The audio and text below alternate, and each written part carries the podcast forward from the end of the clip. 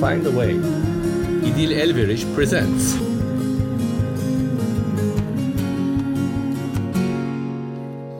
In this episode of We Can Find a Way, I will be talking to Jo Berry.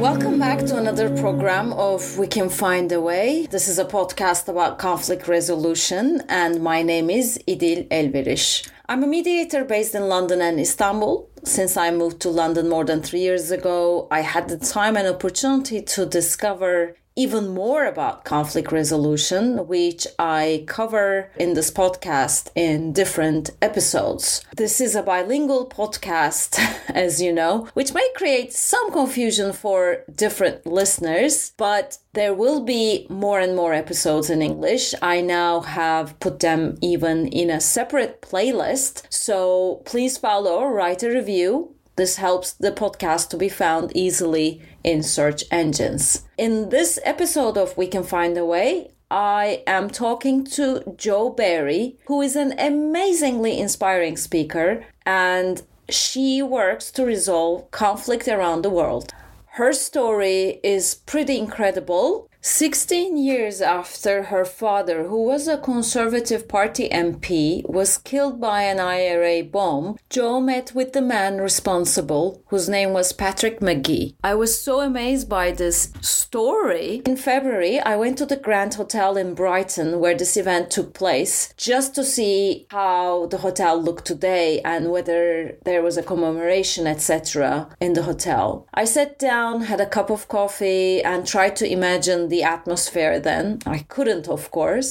But what is pretty amazing is she and Patrick Magee talked on many occasions about how their relationship has started after the Good Friday Agreement and their initial meeting after Magee was released from prison let them speak over 300 occasions on a shared platform around the world. So I tried to ask Jo about the conditions that made such an encounter possible, country wise, process wise, but also personally, because I felt she has already talked about other aspects on numerous occasions. Jo also established a charity building bridges for peace and advocates empathy and seeing the humanity in the other. She has given talks and workshops in areas around the world, including Rwanda, Lebanon, India, South Korea, Palestine, and Israel, as well as throughout the UK. She also developed workshops in schools with youth groups on topics of conflict transformation, storytelling,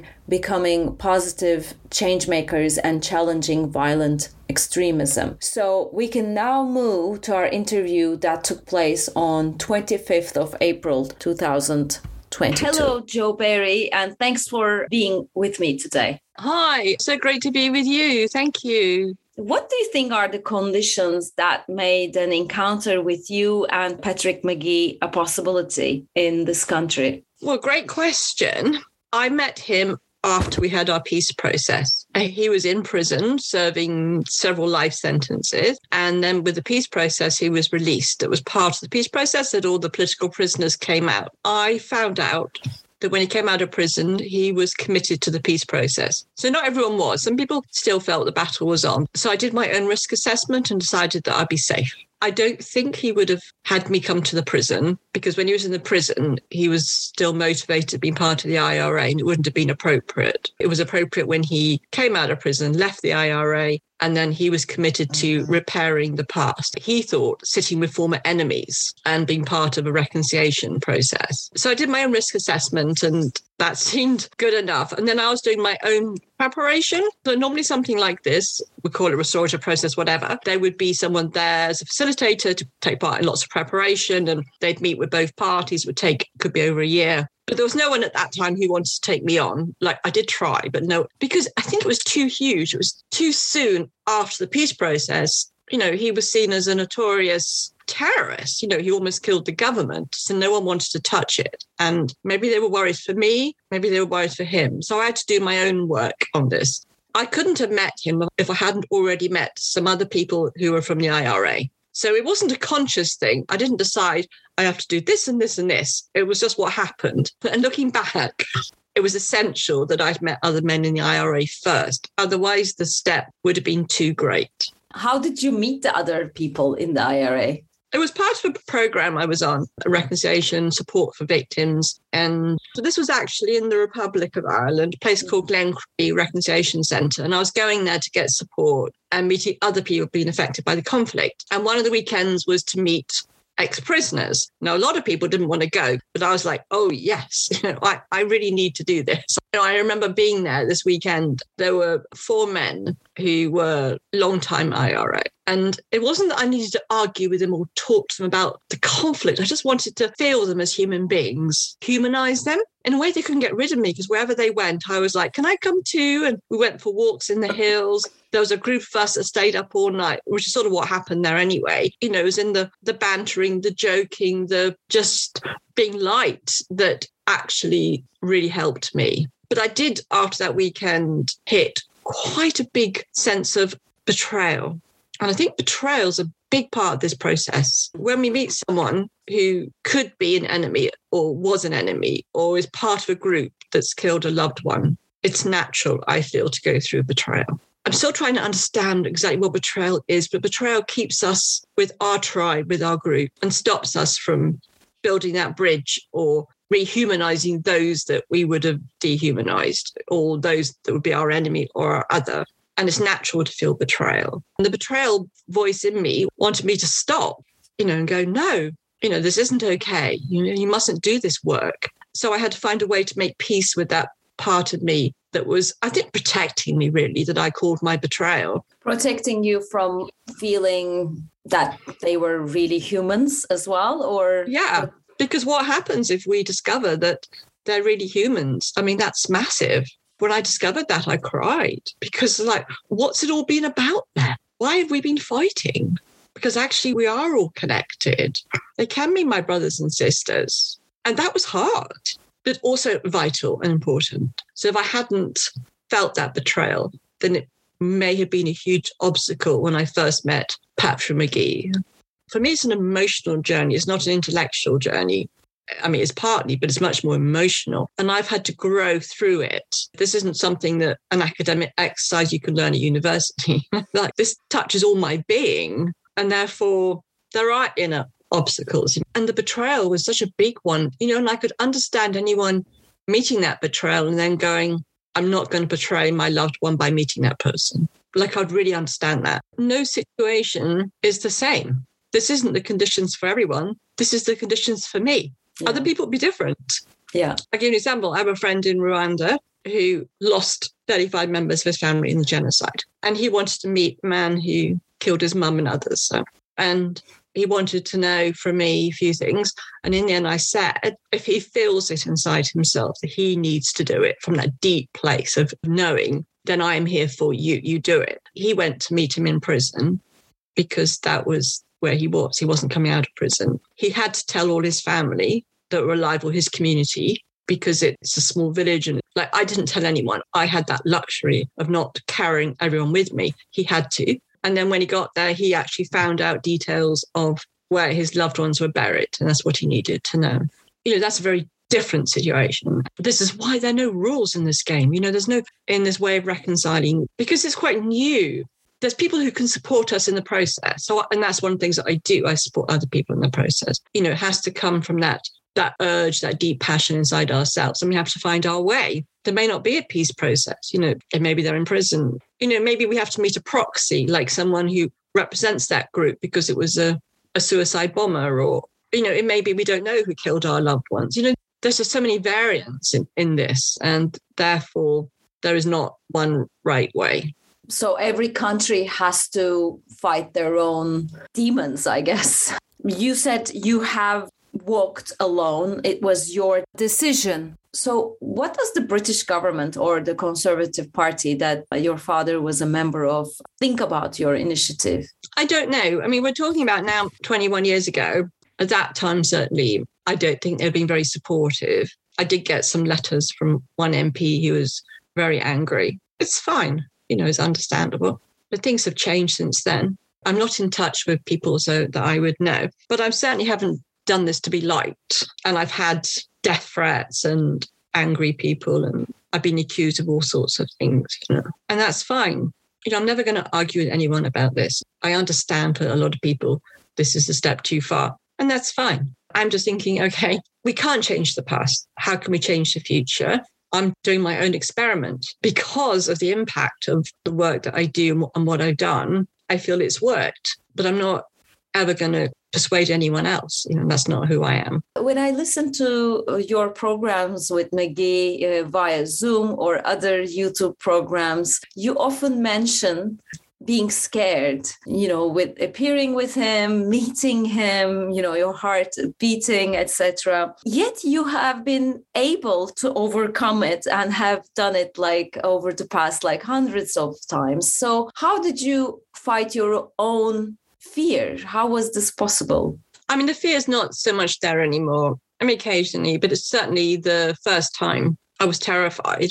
I thought it was a one off meeting it never occurred to me we were going to carry on and, and we'd be in touch 21 years later. So I think at the time I was already finding a way to be with my emotions. So I was acknowledging my emotions mm-hmm. and recognizing, but also a stronger voice going, I've got this. I need to do this despite it being difficult. How would I be feeling just happy about this? This is huge. You know, this is a scary thing to do, but I need to do it for my own healing. And so that inner sense of I need to do this was stronger than the emotion. Otherwise, I wouldn't be able to do it. So I was giving myself support. And I do that all the time. You know, I have conversations. I have like a very vivid internal world and where I, I'm aware of my emotions and my thoughts and I'm acknowledging them and listening to myself. And that's really important. When I met Patrick for the first time, I was completely present to him which enabled him to then say that he was disarmed by my empathy. And the way I did that was that I was conscious of everything that was happening inside myself. So that's the self awareness that was there. I had some very unusual thoughts. I was being with them and I was noticing my emotions and, and I kept it up for three hours and then I couldn't do it anymore. So that's when I, I left. So I acknowledge my emotions, even just saying to myself, I'm feeling really scared and then, and then telling myself, but I've got this, you know, I am safe. I am okay is really helpful. Just like someone might say to you, you know, oh, you're scared. And that sort of helps calm you down. I give myself those messages. And also, I've learned about positive affirming messages. So when I'm out of my depth, which I can be, I tell myself, I got this, Jo. You know, I'm doing well. So I give myself those strokes and positive messages, which really help. Also, what do I need right now is a really important question I ask mm-hmm. myself in order to feel better. And then that gives myself the power. And quite often we give our power away and we get other people to tell us what we need. But I'm all about we know what we need. So I ask myself, I need to ring a friend and just have a safe space. Maybe I need to go for a walk in nature. Nature is very important to me. Did you tell Magee that you know, we have met now like three hours. It's getting too much.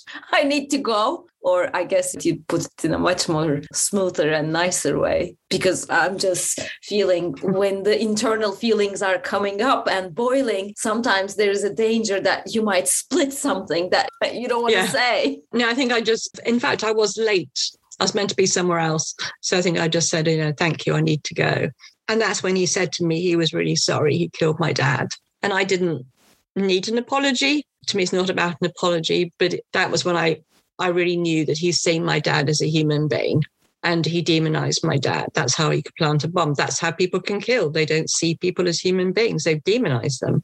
But he's now rehumanizing my dad. So that did mean a lot to me. I think he also said that he could sit down and have a cup of tea with him. Yes, but instead they were representing different sides and they weren't listening to each other. And that's the nature of conflict. Do you sometimes think what your father would have thought about this? I do get asked.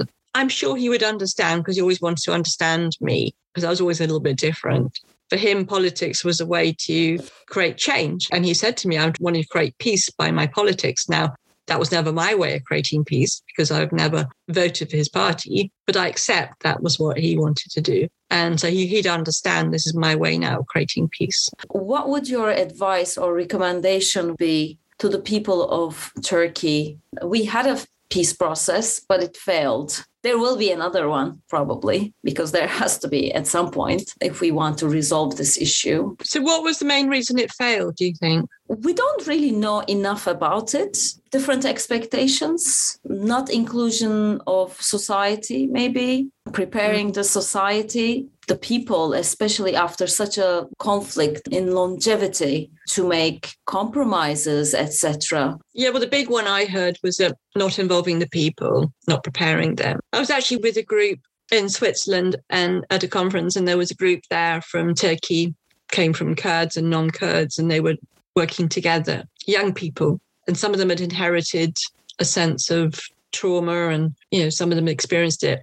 The way to move on is to create safe spaces, I believe, to share stories and to hear each other and to humanize each other on a grassroots level. When there's been so much trauma and suffering, it takes a long time to heal. So there needs to be individual work to heal the trauma. And that's massive. And even in Northern Ireland, where there's been a lot of resources, there's still a lot of trauma that's never been addressed. And a trauma's not healed, I believe it passes down to the next generation and then the next generation. It takes a long time to heal. So, first of all, to address the personal trauma and then to create safe spaces where people can come and share their stories, where people can come and listen. Because I think rehumanizing happens when we hear someone's story and they're telling it from I went through this, this member of my family went through this, and I felt this, and it's very real from the heart. And then that makes connections and builds empathy. And then even if people have been on opposing sides, they can go, you know, I've experienced this. And so there's that immediately, we are human and there's a connection. That's a very powerful way. And there's many different ways of creating safe spaces for storytelling. There are people doing programs and, you know, it's now, I think it's been developed around the world and I've seen it work. I've really seen it work where former enemies have come together and then made that connection. Part of the healing is to see each other as human beings again. Has to be done in a very safe way. There'll be many different needs on all the different positions and sides. You know, it's really hard. What is justice? Memorial days, compensation. There's so many issues. They all need to be addressed in the peace process. You know, peace process is also about how you move on, taking into account the needs. So the peace process can be a massive way of listening to everyone and then collating that information and so people feel heard and listened to and, and somehow they're supported. I'm not an expert on peace process, but I imagine those that work are ones that have done a lot of listening. They're not just experts coming in to create a peace process that day, but they've got an infrastructure of how we move on with everyone the longer the conflict, the harder, the longer it's going to take to heal, obviously. Right. And then the, the individual trauma work for people, not just straight counseling. I don't think that does it. Maybe for some people, but for more people need a deeper work because trauma is stored in the body. There's a lot of work to do to heal, which is why, you know, we have to stop killing each other because when we do, like it takes a second to kill someone, but the legacy, what it leaves, takes generations to heal. You know, that's very idealistic, but that's the only way to address this is to get to the root of why it happens and, and change it, which is what my work is about. But this is a long term vision. I'm not going to say it in my lifetime. Obviously, things aren't great at the moment. Yeah, which brings us to the last question. I guess if I understand all you're saying correctly, you're working rather not with governments or states, but you believe your politics, if I may, is more about the people, humans talking to each other. So, as the last question, how do you think the people of Ukraine and Russia can make peace at some point? Or... First of all, my question is could this have been avoided? And I feel that's a shared responsibility. Were there red flags? Were there things that, if there'd been interventions, could we have actually stopped what's happening now happening? And I think there are lessons to be learned. I mean, I would love to work with governments. It's just that they aren't inviting me because it's not just me, but I think there are many people who are mediators, who are peace builders, who understand a lot about conflict and why it happens. Their type of thinking was more in the way the politicians think. I think we'd have a much safer, more peaceful world, but they're not the ones in charge. Because I think a lot of people could have predicted this, you know. And we have to separate the person from their actions. I mean, at the moment, there's a lot of demonization on Putin, which is understandable. We see what's happening in Ukraine with social media. We can actually be speaking to people, you know, as the bombs are, are landing on them. I mean, it's never has that happened so much as right now. And then the feelings are of outrage and understandable and of pain. And then we want to blame someone and make them less than human, and Putin's the person. But I don't think demonization works. Yes, his behavior is not okay. It's awful. But what are his needs? You know, what happened? I've decided that shame is a big thing of what happens in the world, you know, and when shame gets triggered, people do all sorts of different things, you know, and they lose the dignity. And so any solution has got to not put Putin more in a corner where he's just fighting more and more. We have to work with people. I'm not a negotiator on the world scale, but I would think that it would need very skilled people to come in and give even Putin a safe place to share how he feels and what he needs. Is that possible? I don't know. Now, I mean, there's many Ukrainians that have family in Russia and Russian Ukrainian, and they're yeah. all connected. And we've also had that in Europe as well, in the Balkans of families and in Rwanda yeah. families and neighbors, you know, like this have, and also in Northern Ireland to a certain extent as well. That healing, first of all, help for the trauma, all the children being traumatized. I mean, it's, it's huge. I don't think we can expect anyone to be part of reconciliation work when they're still in trauma. First of all, get everyone into a space where you know they feel safe again. Because i think what happens in battle and war and is that they're not safe. You know they lose it inside themselves. So we have to all feel safe physically emotionally even spiritually. I am safe. And then from there i'm sure there'll be many programs to address the different needs of the victims survivors where a bodies has practical needs like that. It's just so massive. I can't even begin to look at what is going to involve because we're still in it. But I certainly know that I'm dedicated to you know, doing what I can if it's appropriate, or need the world to stand with the people who've been affected in Ukraine and in Russia, you know, and stand together in solidarity and support the healing is a huge job. Despite all of, of the difficult things we've talked about, I'm a great believer in the resilience, in the humanity of people in the world that we have just as we can do dreadful things to each other, we can also do amazing things to each other. And every time we're kind. Every time we reach out to someone to say, How are you? I care, we're making a difference. It doesn't have to be on the big stage, it can be in our community to take care of someone and to listen, to witness. And I have great faith that we can create a more beautiful, just, peaceful future because of the power of love and connection. Thank you very In much. In today's program, Jo told me about the conditions that made an encounter with Patrick Magee possible and mentioned things like the then existing peace process, risk assessment, humanization, and empathy. She also mentioned the sense of betrayal she felt inside and how she coped with it. She described all this as a personal journey, so she did not have a recipe for anyone who wanted to engage in something like this. We also discuss how other conflicts in the world, like in Turkey or Ukraine, can be resolved. And she mentioned storytelling and she underlined the importance of safe spaces and trauma work. She also talked about overcoming shame.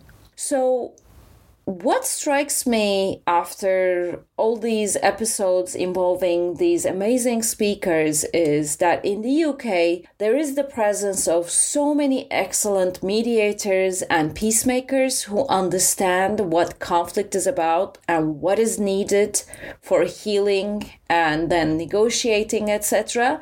Yet the government is not tapping on all of this experience. It really beats me. So I hope you enjoy the program. I will upload a picture of Jo in the Instagram account of We Can Find a Way. I will also share some excerpts from the episode in Instagram stories. As always, I would like to close by thanking musician Imre Hadi and artist Seren Göktan who allowed me to use their materials in the podcast.